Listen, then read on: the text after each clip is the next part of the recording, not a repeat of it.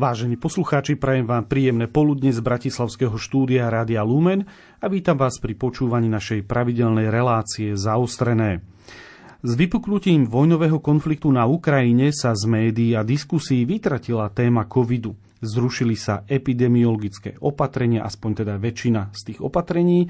Ľudia zahodili rúška i respirátory a tvárili sme sa, že koronavírus nás už netrápi, aspoň teda niekoľko mesiacov. Ale je tomu skutočne tak, pretože dnes sa zdá, že je tu nová vlna koronavírusu a pred nami stojí otázka, či máme čakať, že sa znova vráti v takej sile ako napríklad pred rokom alebo pred dvoma rokmi. Na tieto a ďalšie otázky budeme hľadať odpoveď s našim dnešným hostom profesorkou Alexandrou Bražinovou z Ústavu epidemiológie Lekárskej fakulty Univerzity Komenského v Bratislave, ktorú vítam v našom štúdiu. Dobrý deň, ďakujem veľmi pekne za pozvanie. A od mikrofónu z Bratislavského štúdia vám ničím nerušené počúvanie praje Ľudovít Malík. Pani profesorka, aká je teda taká aktuálna situácia so šírením koronavírusu na Slovensku, aj možno s ohľadom na tú nejakú novú vlnu?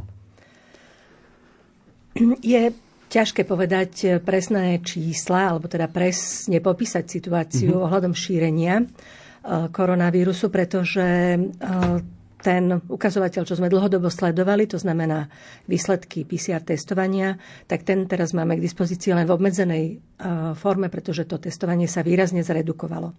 Čiže málo testujeme, preto nevieme povedať, koľko presne ľudí je infikovaných, ale z toho, čo testujeme, vidíme, že veľká časť, je to viac ako tretina, má pozitívne výsledky. A to je pre nás e, vlastne mm, znamenie, že máme tu vysoko infekčný e, variant vírusu SARS-CoV-2.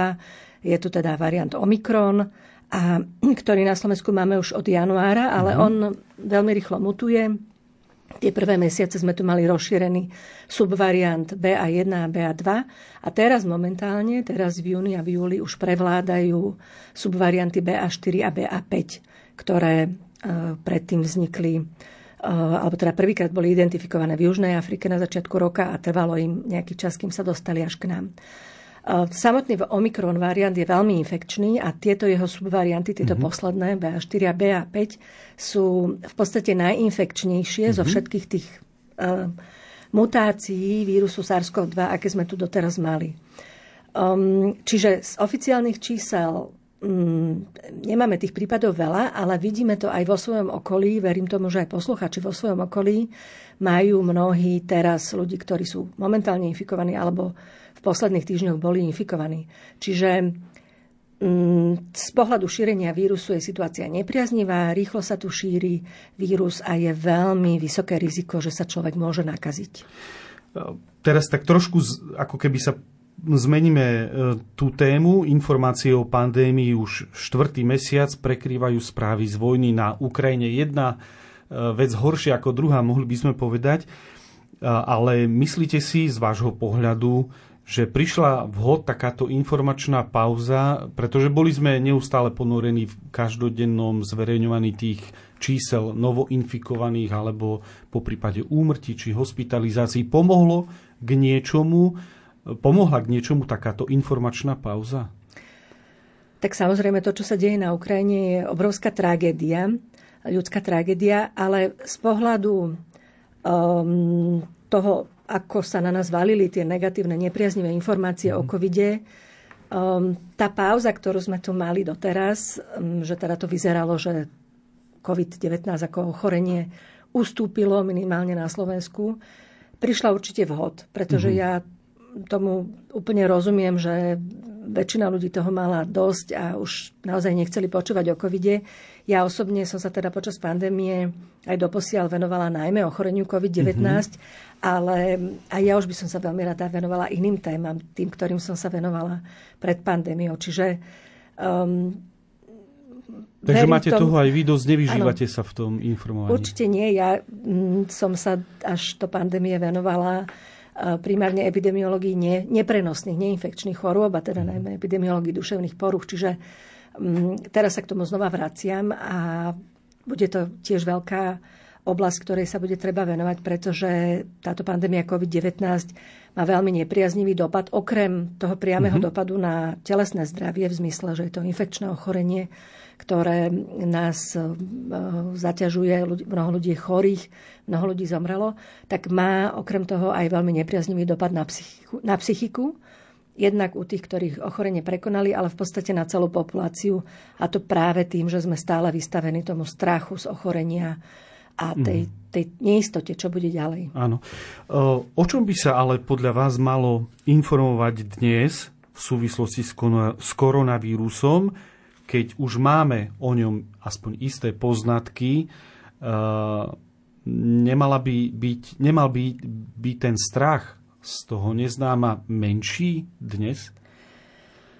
Ja som rada, že táto téma tu dnes zaznieva, teda napriek tomu, že asi väčšina ľudí nechce už počuť o covide, ale je potrebné si pripomenúť, že vírus SARS-CoV-2, ktorý spôsobuje ochorenie COVID-19, tu stále je.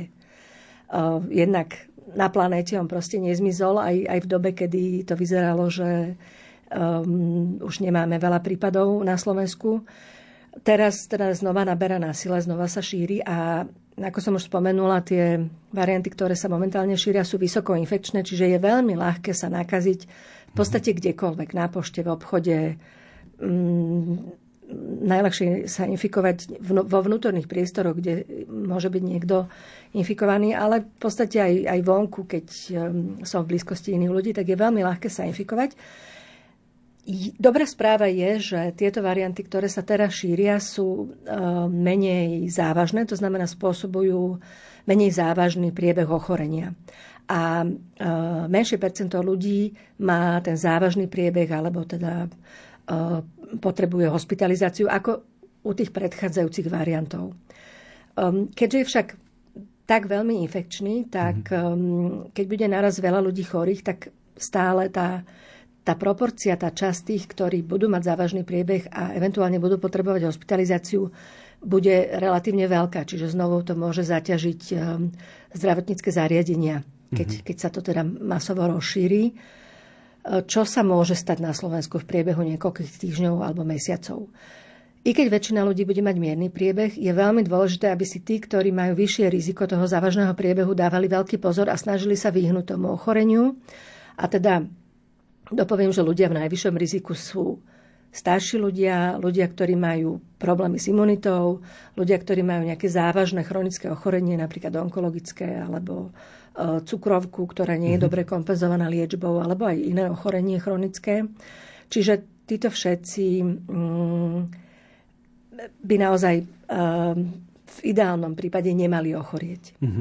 No, je to vidieť aj napríklad v Bratislavskej mestskej hromadnej doprave, kde dá sa povedať, stúpol počet ľudí, ktorí si dajú rúško alebo respirátor pri nastúpení do autobusu, do električky, alebo napríklad aj v niektorých obchodných centrách človek už bežne stretáva.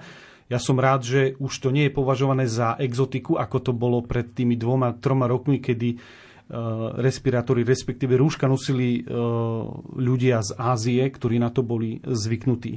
Aké sú teda dnes Eh, také aktuálne epidemiologické opatrenia na Slovensku? Čo vlastne dnes platí?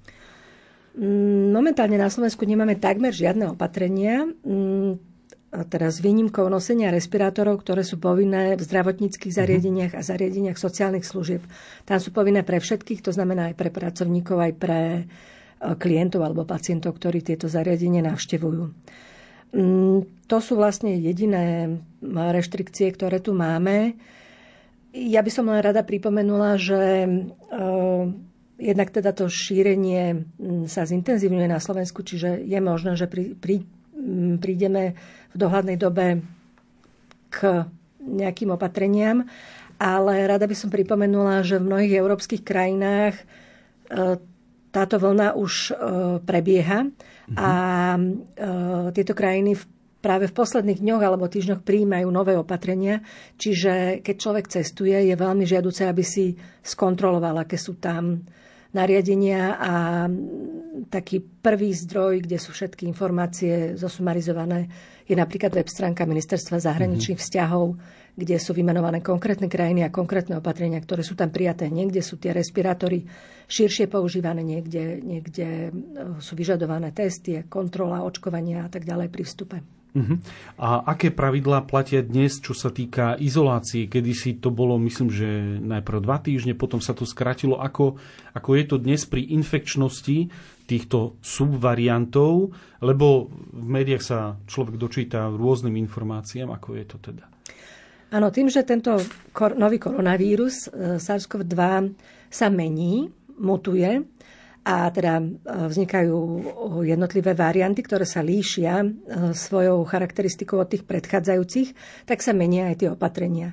Pôvodne bola tá inkubačná doba, to znamená doba od e, infikovania sa po um, prepuknutie mm-hmm. príznakov až po uh, vymiznutie infekčnosti, čiže schopnosti nakaziť niekoho iného, oveľa dlhšia bola 14 dní, preto aj tá karanténa a izolácia boli nastavené na 14 dní.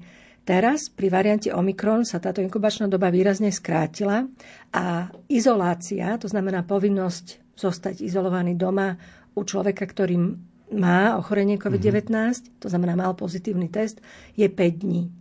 Ale mm-hmm. 5 dní e, s tým, že tých posledných 24 hodín už nemá žiadne príznaky. Čiže ak po tých 5 dňoch, ktoré končia tým, že naozaj nemá človek žiadne príznaky, môže znova ísť medzi ľudí, do práce a tak ďalej, ale ešte má povinnosť ďalších 5 dní nosiť respirátor mm-hmm. všade v priestoroch, kde sa nachádzajú aj ďalší ľudia. A to je z toho dôvodu, že predsa len je tam istá variabilita. U niekoho tá doba infekčnosti môže byť o trochu dlhšia mm-hmm. a tým, že bude nosiť respirátor, tak vlastne ochráni svoje okolie pred eventuálnym eh, infikovaním. Takže toto sa skrátilo, čiže doba izolácie je u toho človeka, ktorý bol pozitívny, je 5 dní. Ak tie príznaky pretrvávajú aj e, teda ku koncu tých 5 dní, tak je potrebné, aby kontaktoval svojho všeobecného lekára a so všeobecným lekárom sa dohodne na ďalšom postupe, čiže nakoľko je treba tú izoláciu predlžiť. A čo sa myslí pod tými uh, prejavmi, lebo tá choroba má obrovské množstvo prejavov, ktoré patria medzi také základné, ktoré by mal si človek všímať? Áno, tento Omikron variant, ktorý tu momentálne máme, má trochu iné príznaky ako tie mm-hmm. predchádzajúce varianty a tie najčastejšie príznaky sú uh, silná únava, potom sú to často bolesti celého tela, čiže svalov, klbov, uh, horúčka, ktorá býva kratšia ako u tých predchádzajúcich variantov, to znamená 1-2 dní. Mm, potom je to kašel, eh, silné nočné, také výrazné nočné potenie. Mm, často tam býva bolesť alebo škrábanie v hrdle. Eh, nádcha mm, je často prítomná. Čo je oveľa menej prítomné, oveľa menej často prítomné ako u tých predchádzajúcich variantov je strata čuchu a chuti. Tá počas tých prvých vln bola takým typickým prvým príznakom, podľa ktorého sme rozoznali, že teda eh, človek má zrejme COVID. Teraz často nie je prítomná. Uh-huh. Hovorí Alexandra Bražinová z Ústavu epidemiológie Lekárskej fakulty Univerzity Komenského v Bratislave, ktorá je hosťom v našej relácii zaustrené a ja poprosím režiu o krátku hudobnú pauzu.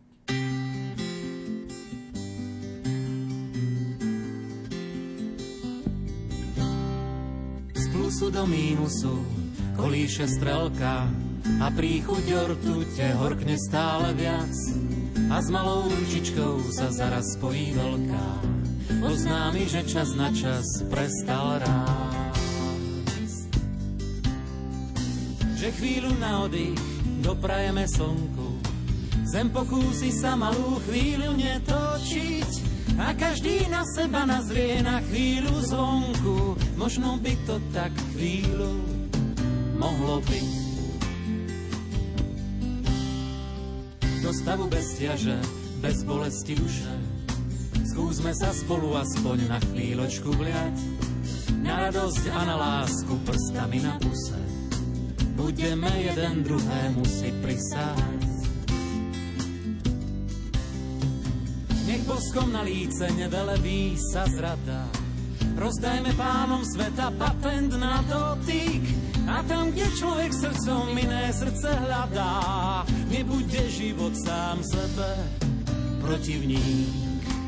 Mm. A chvíľu na oddych doprajeme slnku. Zem pokúsi sa malú chvíľu netočiť a každý na seba nazrie na chvíľu zvonku. Možno by to tak chvíľu mohlo byť.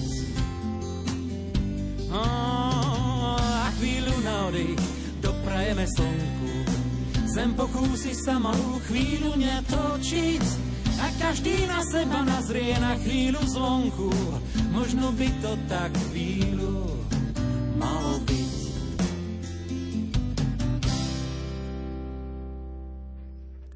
Vážení poslucháči, počúvate reláciu Zaustrené, v ktorej sa s profesorkou Alexandrou Bražinovou rozprávame o pandémii koronavírusu. Ako som uviedol v úvode, väčšina epidemiologických opatrení bola zrušená, rúška, aspoň na teraz z väčšiny priestorov sme dali preč a aspoň istý čas sme o covid aj kvôli samotnej vojne na Ukrajine veľa nepočuli. Viete nám teda povedať, kde bol vtedy ten koronavírus? Čo sa s ním dialo? Toto je veľmi dobre si pripomenúť, že ehm, ten vírus samotný, aj keď e, sme pár dní, týždňov v situácii, že máme minimálny výskyt prípadov, alebo dokonca boli obdobia, keď sme mali nulový výskyt prípadov na Slovensku, tak on nezmizne. Mm-hmm. On tu pretrváva medzi ľuďmi, len je rozšírený v iných populáciách, to znamená v iných krajinách. Um, on sa tak, alebo teda to šírenie sa presúva podľa toho, kde uh, sa nachádza väčšia časť populácie, ktorá je v epidemiológii, v epidemiológii tomu hovoríme vnímavá. Mm-hmm. To znamená, to sú ľudia, ktorí sú schopní ochorieť, čiže nie sú imúni, nie sú, nemajú vybudovanú imunitu či už zaočkovaním alebo prekonaním ochorenia. Čiže my, keď sme boli v situácii po tej mm, po, mm, prvých mesiacoch tohto roku, kedy sa tu rozšírili tie prvé varianty, prvé subvarianty toho Omikron variantu, veľa ľudí ochorelo, a potom už zase sa situácia zlepšila, tak medzi tým e, dochádzalo k rýchlemu šíreniu v iných krajinách, napríklad v Ázii alebo v Juafrickej republike v podstate prebieha to šírenie ešte od konca minulého roka a tam ten, ten variant Omikron bol prvýkrát identifikovaný a tam aj sa Ehm, vyvíjajú, alebo teda tam vznikajú tie nové subvarianty, mm-hmm. tie, ktoré tu máme teraz, BA4, BA5, tie boli tiež prvýkrát identifikované tam na začiatku tohto kalendárneho roka a momentálne sa k nám opäť, alebo teraz, teraz sa k nám dostali a teraz sa tu šíria ehm, v Európe, v mnohých európskych krajinách už ehm, sa rozšírili a dominujú. Niektoré krajiny, napríklad Portugalsko, už zrejme má po vrchole tej vlny uh-huh. spôsobenej týmito subvariantmi, ale v mnohých krajinách tá vlna momentálne kulminuje a s najväčšou pravdepodobnosťou u nás je ešte len na vzostupe. Čiže ten vírus tu stále je, to, to šírenie sa teda presúva a mm, v podstate už teraz vieme povedať, že zrejme nikdy už nevymizne z mm-hmm. ľudskej populácie, pretože ono je to veľmi ťažké um, odstrániť ano. vírus spomedzi ľudí. V podstate jediný vírus, ktorý sa nám podarilo úplne odstrániť z povrchu Zeme, čiže eradikovať je vírus právých kiahní, mm-hmm. ktorý sa masívnym očkovaním v 70. rokoch minulého storočia podarilo eradikovať. V roku 1980 bol úplne odstránený. Ale vírus SARS-CoV-2 je iný. Je iný v tom, že, má, že dokáže infikovať aj zvieratá. Napokon on zmutoval natoľko, bol pôvodne rozšírený len medzi zvieratami, ale zmenil sa natoľko, že je schopný infikovať ľudí. Čiže teraz má veľký priestor na šírenie, keď zrovna nie je v ľudskej populácii, uh-huh. vie infikovať um, mnohé zvieracie druhy. Čiže ten sa nám odstrániť nepodarí. Jediné, čo sa nám môže podariť, je, že bude dostatočná časť ľudskej populácie imúnna, čiže chránená, či už očkovaním alebo prekonaním a on prestane mať priestor sa šíriť. A takisto druhá šanca naša, alebo teda veľmi pravdepodobný mm-hmm. vývoj je ten, že tie mutácie sa budú vyvíjať takým smerom, že už nebude natoľko závažný, že bude spôsobovať len mierne ochorenie a budeme ho brať ako chrípku. Mm-hmm. Ukazuje sa ale, že ako ste povedali, on sa síce presunie povedzme na južnú pologuľu alebo na, na, do východných krajín, do západných krajín, ale evidentne e, pri chrípke je to, je to celkom jasne ako keby vyhranené, že od toho konca septembra do konca apríla človek ju môže dostať s vyššou pravdepodobnosťou. U nás. U nás ale e, potom príde leto a tá chrípka ako keby vymizla. Ale pri tom covide e, v Taliansku panujú skutočne vysoké teploty a tam sa teraz šíri aj v iných krajinách. Aj u nás bolo veľmi horúco niekoľko dní, takže asi mu tá teplota veľmi neublíži. To sme dlho nevedeli, nakoľko tento vírus SARS-CoV-2 mm, vykazuje sezonalitu. Uh-huh. Takú sezonalitu, ako vykazuje vírus chrypky. Chrypka je vyloženie sezóna, čiže áno, presne, chrypkovú sezónu máme od začiatku oktobra do konca apríla na severnej pologuli.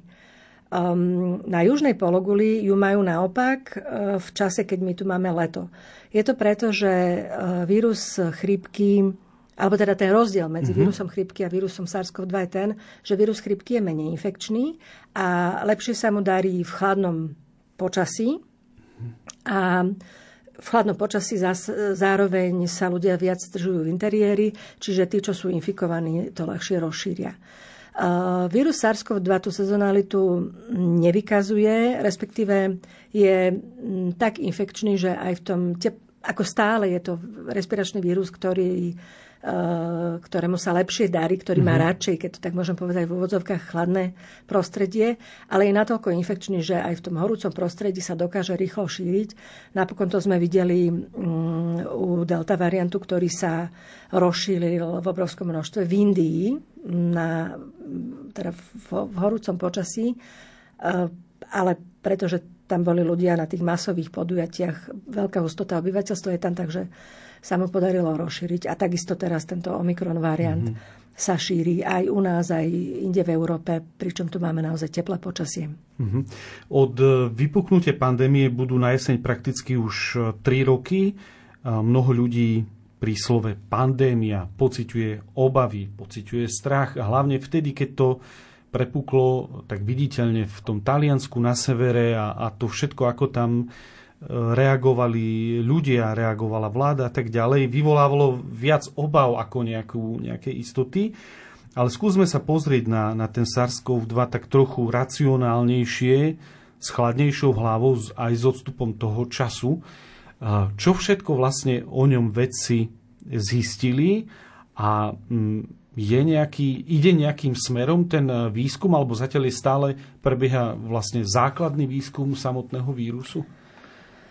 Táto pandémia um, poskytla vede a výskumu obrovské pole pôsobnosti a um, bolo veľmi veľa vecí objavených, uh, respektíve skúmaných, potvrdených alebo vyvratených.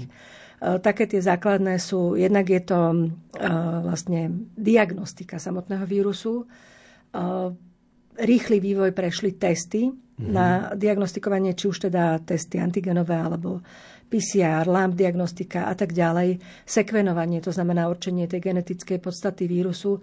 Toto všetko mm, vo veľmi krátkom období na začiatku pandémie, e, teda ten vývoj prebehol veľmi rýchlo a veľmi rýchlo boli k dispozícii účinné testy na diagnostiku. Uh-huh. A druhý taký významný faktor je, sú vakcíny. Vakcíny, čo mnohí ľudia spochybňujú, alebo teda mhm. poukazujú na to ako na niečo negatívne, že boli vyvinuté veľmi rýchlo. Pre mňa osobne to samozrejme nie je pravda, ten vývoj prebehol rýchlo, ale nebol to vývoj na zelenej lúke. Mm, tie vakcíny sú postavené na technológiách, ktoré už boli predtým používané. Mnohé boli používané 10 ročia, mnohé boli používané proste minimálne 15 rokov aj tá mm-hmm. toľko spomínaná mRNA vakcína bola, bola, mm, tá technológia bola k dispozícii už minimálne 15 rokov. Čiže to, čo prebehlo rýchlo na tom vývoji vakcín, bolo všetko, čo sa dalo urýchliť, čiže administratíva, schváľovanie a tak ďalej. Ale to samotné klinické skúšanie prebehlo tak, ako malo prebehnúť a teda až keď bola potvrdená účinnosť a bezpečnosť, až vtedy boli dané do používania. Mm, lieky prebehli obrovským vývojom. Mm-hmm. Určite si to mnohí pamätajú, alebo teda vnímajú, že mnohé lieky mnohé názvy liekov, účinné látky zazneli od začiatku pandémie. Mnohé boli, mnohých účinnosť bola skúšaná a vyvrátená, teda ne, nepotvrdila mm-hmm. sa. Mnohé lieky boli dané do používania, mnohé lieky aj teda doteraz sa používajú a fungujú pri určitých konkrétnych stavoch. Čiže toto všetko mm, je taká obrovská škola pre, pre, pre vedu, výskum, pokrok a myslím, že ako ľudstvo tuto ukazujeme, že, že naozaj máme veľký potenciál vo vývoji mm-hmm. nástrojov na to, aby sme svoje zdravie chránili. Um, bolo by niečo také možné, lebo ten vývoj, tak ako ste ho popísali, bol skutočne extrémne rýchly. Bolo by niečo také možné napríklad pred 40 rokmi? Bez, tých, bez technológií, ktoré máme dnes k dispozícii, lebo napríklad uh, naši poslucháči mnohí počúvali Sveté Omše uh, cez vysielanie Rádia Lumen, keď, bola, keď boli aj kostoly zatvorené. Mnohí poslucháči sledovali Sveté Omše cez uh, katolickú televíziu, respektíve cez sociálne siete, cez internetové stránky a podobne. A aj keď nie každému to vyhovuje, ja s tým súhlasím, ani mne to veľmi nevyhovovalo. Je lepšie byť osobne prítomný v, v chráme, ako sedieť pred televíznou obrazovkou, ale neviem si predstaviť, čo by sme si počali pred 40-50 rokmi, keď takáto technológia vôbec nebola k dispozícii. Áno, mohli byť, byť sveté omše v rozhlase, ale televízia, už, e, televízia a internet vôbec by neboli k dispozícii. Bolo by to zvládnutie tej pandémie, by vyzeralo inak pred tými 10 ročiami? Určite áno, by, určite by vyzeralo inak, i keď veľmi ťažké je pre mňa vôbec predstaviť mm-hmm. si, ako, ako inak. Ale áno, dobre, že spomínate tieto dištančné technológie. Mm-hmm. Ja učím na uh, lekárskej fakulte na vysokej škole a vlastne všetky stupne uh, školstva práve tú dištančnú technológiu veľmi výrazne využili a samozrejme nie nad osobné ehm, stretnutia a osobné vyučovanie, ale v tej situácii, kedy to nebolo možné, tak to, bolo, to bola veľmi kvalitná náhrada. A, a teda sme vďační za to, že tieto technológie máme. Určite by to bolo iné pred tými 40 alebo 50 rokmi. Mm, ten vývoj by zrejme bol pomalší, pretože mm-hmm. ako hovorím, teraz sme stavali na technológiách, ktoré mnohé boli vyvinuté za posledných za posledné desiatky rokov. Mm-hmm. Čo však z môjho pohľadu by podľa mňa bolo určite iné, je to, že pred tými, dajme tomu 50 rokmi, um, nebol internet. Mm-hmm. Neboli tak rozšírené médiá a nebola taká jednoduchá možnosť šíriť rôzne dezinformácie, mm-hmm. polopravdy alebo úplne nepravdy a hoaxy. Čiže podľa mňa by bolo oveľa jednoduchšie manažovať epidémiu, alebo mhm. teda zvládať ju pomocou opatrení. Napríklad mm, myslím si, že by bolo jednoduchšie zaočkovať e, e, väčšiu časť populácie bez toho, aby to spôsobilo taký miestami až takú hystériu, hystériu a taký odpor. Vidíme to z príkladov tých infekčných ochorení, ktoré sa vakcináciou podarilo mm-hmm. veľmi výrazne potlačiť. Napríklad poliomielitida, čiže detská obrna, ktorá spôsobovala obrovské tragédie, obrovské množstvo úmrtí, obrovské množstvo postihnutí. Mm. A v 50. rokoch, keď boli, minulého storočia, keď boli vakcíny vyvinuté, tak um, ľudia sa tešili. To bol v Spojených štátoch bola tá mhm. vakcína vyvinutá a to bol národný sviatok, keď e, ten objaviteľ, pán doktor Salk, oznámil e, v rozhlase a v televízii, že teda že to... máme účinnú vakcínu uh-huh. a ľudia naozaj utekali dať zaočkovať svoje deti a seba, pretože mhm. to bola, to bola proste vtedy to bola výhra, že, že je takáto účinná látka dostupná. Ale vtedy nebol internet, nebola možnosť šíriť rôzne konšpiračné teórie o tom. Áno, o vakcíne. alternatívnu realitu v podstate. A bolo by to uh, skutočne, ako hovoríte, uh, iné, ale vy ste odbornosťou epidemiologička a pomohla pandémia koronavírusu aj vášmu odboru posunúť sa vpred, lebo od niektorých e, ľudí zaznieva kritika, že epidemiológia sa neposunula za posledných 80-100 rokov, že používa rovnaké metódy a spôsoby ako predtým myslia tým napríklad na rúška alebo na vzdialenosť od druhých ľudí, nezhromažďovanie sa, že vytý, ako keby vyčítali, že či epidemiológia neprišla na niečo lepšie, modernejšie. Um, určite sa epidemiológia zviditeľnila. Uh-huh. Um, vďaka tejto pandémii, keď to mám tak povedať. Um, pretože do pandémie mnohí ľudia ani netušili, že tu existuje takýto vedný odbor a nemali veľmi predstavu, čo epidemiológovia robia. Mm, čo je veľmi dôležité povedať, je, že epidemiológia sa nezaoberá len infekčnými chorobami mm-hmm. a teda nerieši len to, ako zastaviť šírenie nejakého infekčného ochorenia v populácii. Zaoberá sa aj neinfekčnými, čiže neprenosnými ochoreniami, to znamená tzv. chronickými ochoreniami. Zaoberá sa v podstate všetkým, čo súvisí so zdravím len my, na rozdiel od tej klinickej medicíny, ako je napríklad interná medicína alebo chirurgia mhm. alebo urológia, ginekológia a tak ďalej, kde, kde ten lekár lieči jedného pacienta, tak my sa pozeráme z hora na populáciu a snažíme sa zistiť, ktoré faktory mhm. ovplyvňujú vznik chorôb a čo môžeme urobiť na to, aby sme teda e, znížili výskyt tých ochorení. Čiže máme dosah na veľké populačné skupiny. Um, ja napríklad osobne, to, už som toto spomenula, som sa do pandémie zaoberala primárne epidemiológiou duševných porúch, čo je mm-hmm. veľmi dôležitá oblasť. Takisto epidemiológiou kardiovaskulárnych ochorení, epidemiológiou onkologických ochorení a tak ďalej kde takisto epidemiológia má možnosti jednak zistiť, kto všetko je v populácii v riziku dostať to ochorenie, jednak aké faktory sa podielajú na, na vzniku a šírení týchto chorôb.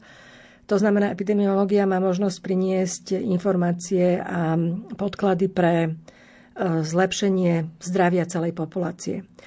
Čo nám však táto pandémia priniesla v epidemiológii je napríklad dôležitosť spolupráce s inými odbormi, mm-hmm. ako sú napríklad infektológovia, lekári, ktorí liečia tie samotné ochorenia, ale potom aj mimo medicíny, napríklad spolupráca s matematikmi, dátovými mm-hmm. analytikmi, tam toto je oblasť, ktorú ja vidím aj ako vysokoškolská pedagogička, ktorú potrebujeme posilniť, to využívanie analýzy v epidemiológii, aby sme lepšie vedeli rozoberať príčiny šírenia ochorení akýchkoľvek a, a teda, aby sme vedeli lepšie tie ochorenia potom mm, držať pod kontrolou. Mhm. Hovorí náš dnešný host Alexandra Bražinová z Ústavu epidemiológie Lekárskej fakulty Univerzity Komenského v Bratislave. Ja poprosím o ďalšiu hudobnú pauzu.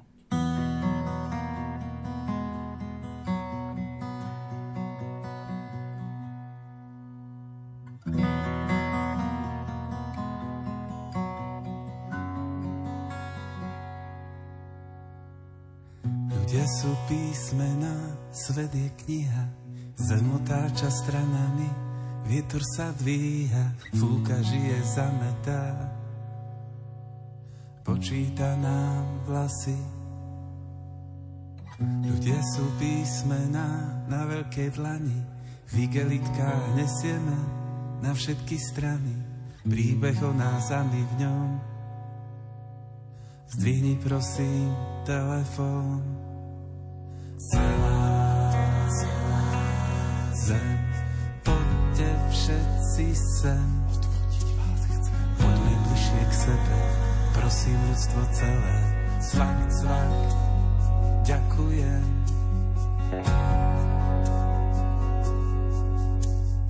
Keď sa dieťa pritúli, slavosť aj sila, berie biele zástavy, potom ich dvíha ako plienky do neba. Pozerám sa na teba.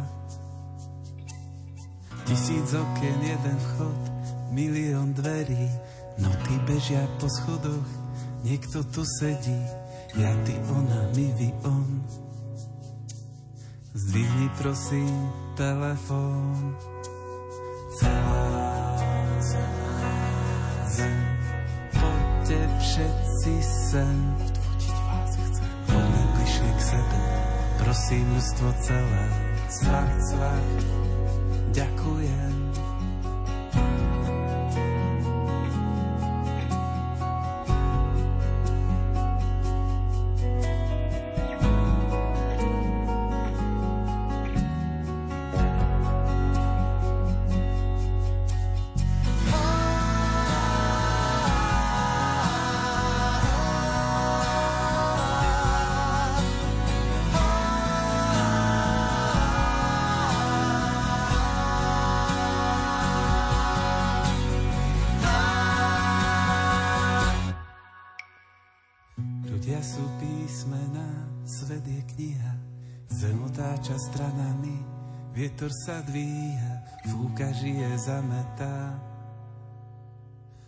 Počíta nám vlasy,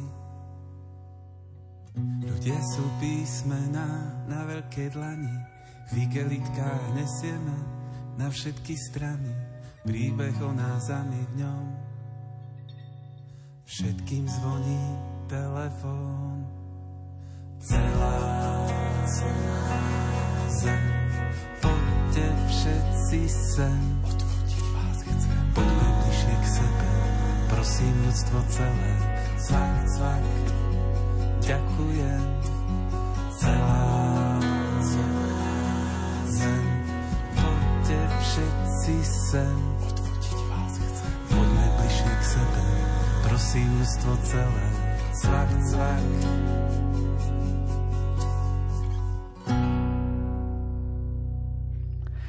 Milí poslucháči, počúvate reláciu zaustrené, v ktorej sa s epidemiologičkou Alexandrou Bražinovou rozprávame o pandémii koronavírusu.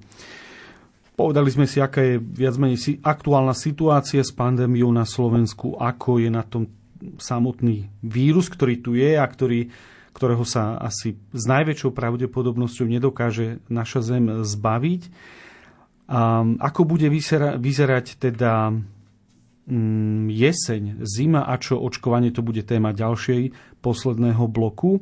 Dnes vieme, aká je situácia so šírením vírusu, ale sme v podstate iba na začiatku prázdnin dovoleniek a mňa by zaujímalo, teraz síce tá vlna ide hore, ale či by sa dalo predikovať, ako bude vyzerať e, jeseň, zima.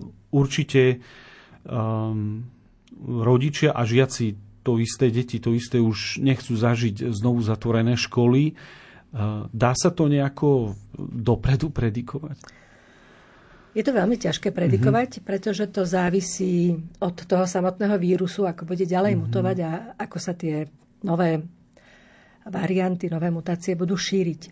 Mm, čo však vieme povedať je, že ak sa to bude vyvíjať tak ako doteraz, tak s veľkou pravdepodobnosťou teraz tu máme na Slovensku aj celkovo v Európe, aj v mnohých ďalších krajinách sveta variant Omikron a teda jeho konkrétne mm-hmm. subvarianty.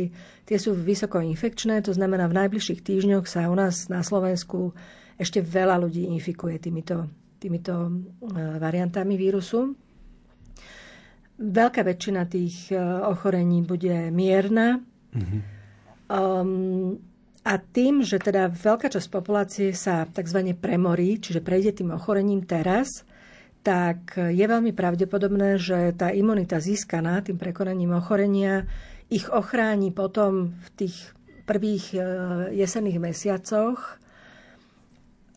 to znamená, ako hovorím, ak sa to bude vyvíjať tak ako doteraz, tak tá jeseň by mohla byť relatívne dobrá. Mm-hmm. Čo však nevieme predvídať je, aké ďalšie varianty vzniknú v iných krajinách a rozšíria sa potom aj k nám. Rada by som pripomenula, že tie nové varianty mm-hmm. vznikajú v prostredí, kde má ten vírus e, priestor sa rýchlo šíriť a infikovať veľa ľudí naraz.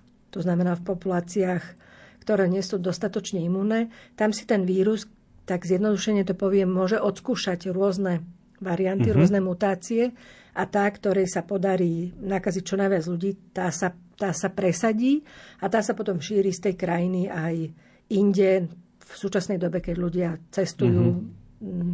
z jedného konca Zemegule na, druhu, na druhý, veľmi rýchlo sa vedia prepraviť, tak proste to šírenie sa deje rýchlo. Čiže zatiaľ to vyzerá, že jeseň by mohla byť dobrá. Mm-hmm. Ale uh, môže sa stať, že vznikne niekde nejaký nový variant, ktorý sa bude do veľkej miery vyhýbať tej imunitnej odpovedi, ktorú mm-hmm. máme teraz získanú po nedávnom prekonaní alebo teda po plnom zaočkovaní.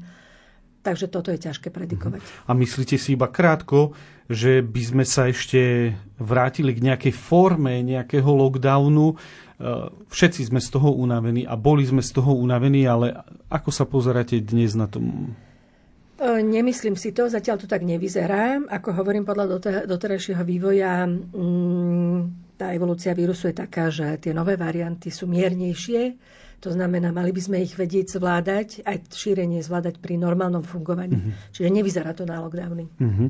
A našich posluchačov by určite zaujímalo, či a za akých okolností by mohlo prísť k obmedzeniam v rámci bohoslúžieb.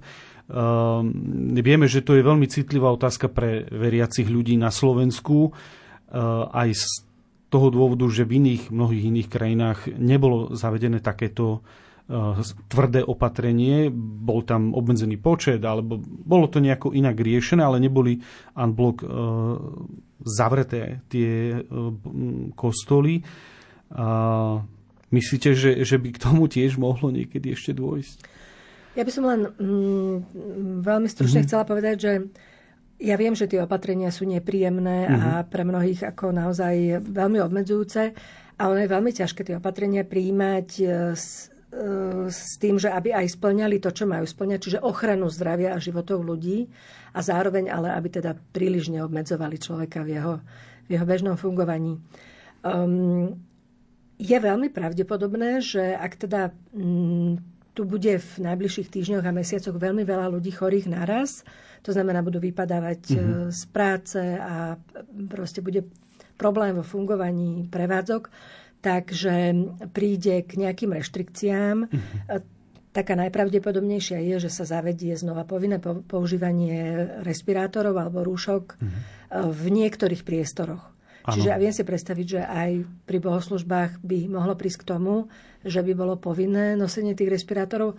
Ono pravdopovedia znosenie respirátorov alebo rúšok mm, je aj v momentálnej dobe veľmi rozumné uh-huh. v tých priestoroch, kde sa nachádzajú ďalší cudzí ľudia, najmä u ľudí, ktorí sú vo vyššom riziku, že sa infikujú a že by mohli mať ťažší priebeh, alebo že majú doma niekoho, kto by mohol mať ťažší priebeh. Čiže nie je to hamba nasadiť si ten respirátor alebo rúško už aj teraz a je možné, že dôjde k tomu, že budú na nejaký čas znova povinné. Uh-huh. A ako je to dnes s očkovaním? Očkovanie to je téma, ktorá prúdko rozdeľuje spoločnosť. Vieme nejaké čísla, lebo znovu aj kvôli mm, konfliktu e, v, na Ukrajine uh, to zanikla tá informácia. Očkovali sa vôbec ľudia po tom februári, apríli? Veľmi málo Veľmi a teraz, málo. teraz už naozaj sa väčšinou neočkuje nikto, mm-hmm. alebo teda tie, tie čísla novozaočkovaných prvých dávkoch tam svieti nula dlhodobo. Mm, áno, to očkovanie prešlo veľkou diskusiou. Ja by som rada povedala, že mm, teraz v júni e, vyšla v prestížnom medicínskom časopise Lancet štúdia, kde odborníci autority štúdie vlastne vypočítali, odhadli matematickým modelovaním, že vakcíny zachránili len za prvý rok, mm-hmm. čo boli používané za rok 2021, e, celosvetovo 20 miliónov ľudských životov. To sa dá relatívne presne odhadnúť, koľko ľudí by zomrelo pri tom vývoji, ako sa tie umrtia vyvíjali. A teda keďže um, prebehlo to masívne očkovanie celosvetovo, tak zachránili vakcíny mnoho životov. Čiže tie vakcíny sú veľmi účinné a môžeme byť veľmi radi, že ich máme k dispozícii. Teraz pri týchto variantoch, ktoré tu máme, teda konkrétne pri Omikron variante, tá, aj plné zaočkovanie nie je do veľkej miery účinné pred možnosťou mm-hmm. infikovať sa, čiže môžem sa nakaziť, ale stále je tam vysoká účinnosť pred závažným priebehom. Mm-hmm, takže odporúčate aj tí, ktorí nie sú vôbec zaočkovaní alebo majú iba jednu alebo dve dávky, uh, napriek tomu, že nie je to úplne, e, nie sú to najnovšie vakcíny. Odporúčate sa zaočkovať? Ja odporúčam e, konzultovať to uh-huh. jednak so svojím lekárom a úplne ideálne je konzultovať to s imunológom. To sú tí uh-huh. najlepší odborníci na e, očkovanie alebo teda na mnohé aspekty ochorenia COVID-19. Čiže ak niekto zvažuje očkovanie a nie je si istý, nech vyhľadá najbližšieho imunológa a skonzultuje to s ním. Je pravda, že teraz je odporúčané očkovanie to štvrtou dávkou uh-huh len tým, ktorí majú problémy s imunitou.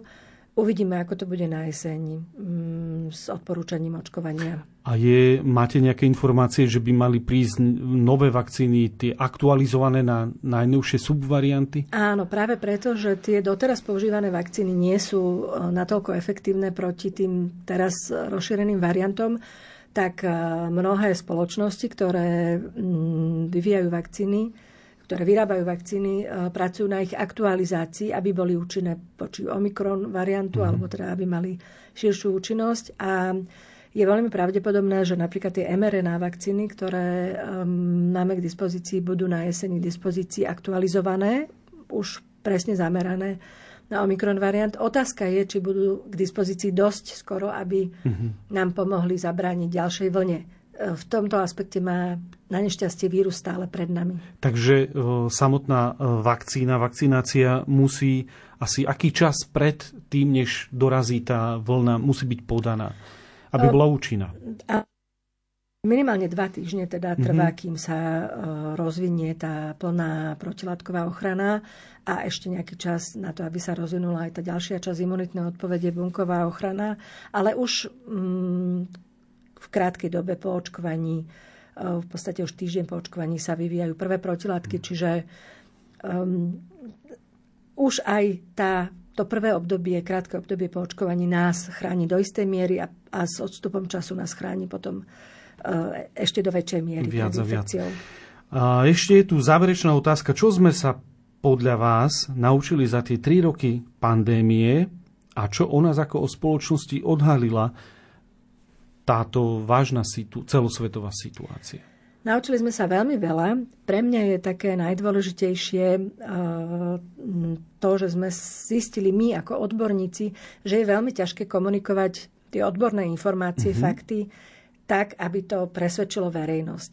A naopak, že je veľmi ľahké šíriť rôzne um, nepravdy alebo neúplné informácie alebo úplné hoaxy. A e, čo je zrejme chyba, e, čo sme urobili, že v tej komunikácii tých odborných mm-hmm. informácií e, na verejnosť nebolo, neboli od, od začiatku pandémie privzatí odborníci práve na komunikáciu, odborníci napríklad na, na psychológiu zdravia a tak ďalej, že to komunikovali len tí odborníci vedci. A teda to možno spôsobilo, že ľudia tie informácie príjmali ťažko alebo že im celkom nerozumeli a preto mm, mnohí radšej prijali informácie, ktoré zneli jednoduchšie, ale teda neboli založené na faktoch. A odhalilo to ešte niečo o, o duši našej spoločnosti? Ako k takým veciam pristupuje? Mm, čo mňa veľmi prekvapilo, a to je teda potvrdené viacerými prieskumami, je, že my ako Slováci sme napríklad z krajín V4, čiže spomedzi mm-hmm. našich najbližších susedov, národ, ktorý je najviac náchylný veriť rôznym konšpiračným mm-hmm. teóriám a hoaxom. Mm, celkom by ma zaujímalo, ako sa toto historicky vyvinulo, ale teda je to niečo, čo, na čo by sme mali pamätať a mm, naučiť sa overovať si fakty a dôverovať naozaj vedeckým faktom a nie mm-hmm. hociakej neoverenej informácii. Hovorí naša dnešná hostka, profesorka Alexandra Bražinová, epidemiologička z Ústavu epidemiológie Lekárskej fakulty Univerzity Komenského v Bratislave. Ďakujem za účasť v štúdiu. Ďakujem veľmi pekne a prajem príjemný deň. Technicky na relácii spolupracoval Matúš Brila, hudbu vybrala Diana Rauchová a od mikrofónu z Bratislavského štúdia vás pozdravuje Ľudovít Malík. Kam dnes půjdeš, princezno? Když musíš zůstat ve svém zámku. Tvé volání o pomoc vlož do obálky, nalep známku a já ti odpovím, že ještě pořád pořád v řekách voda teče a možná se smysl vrátí.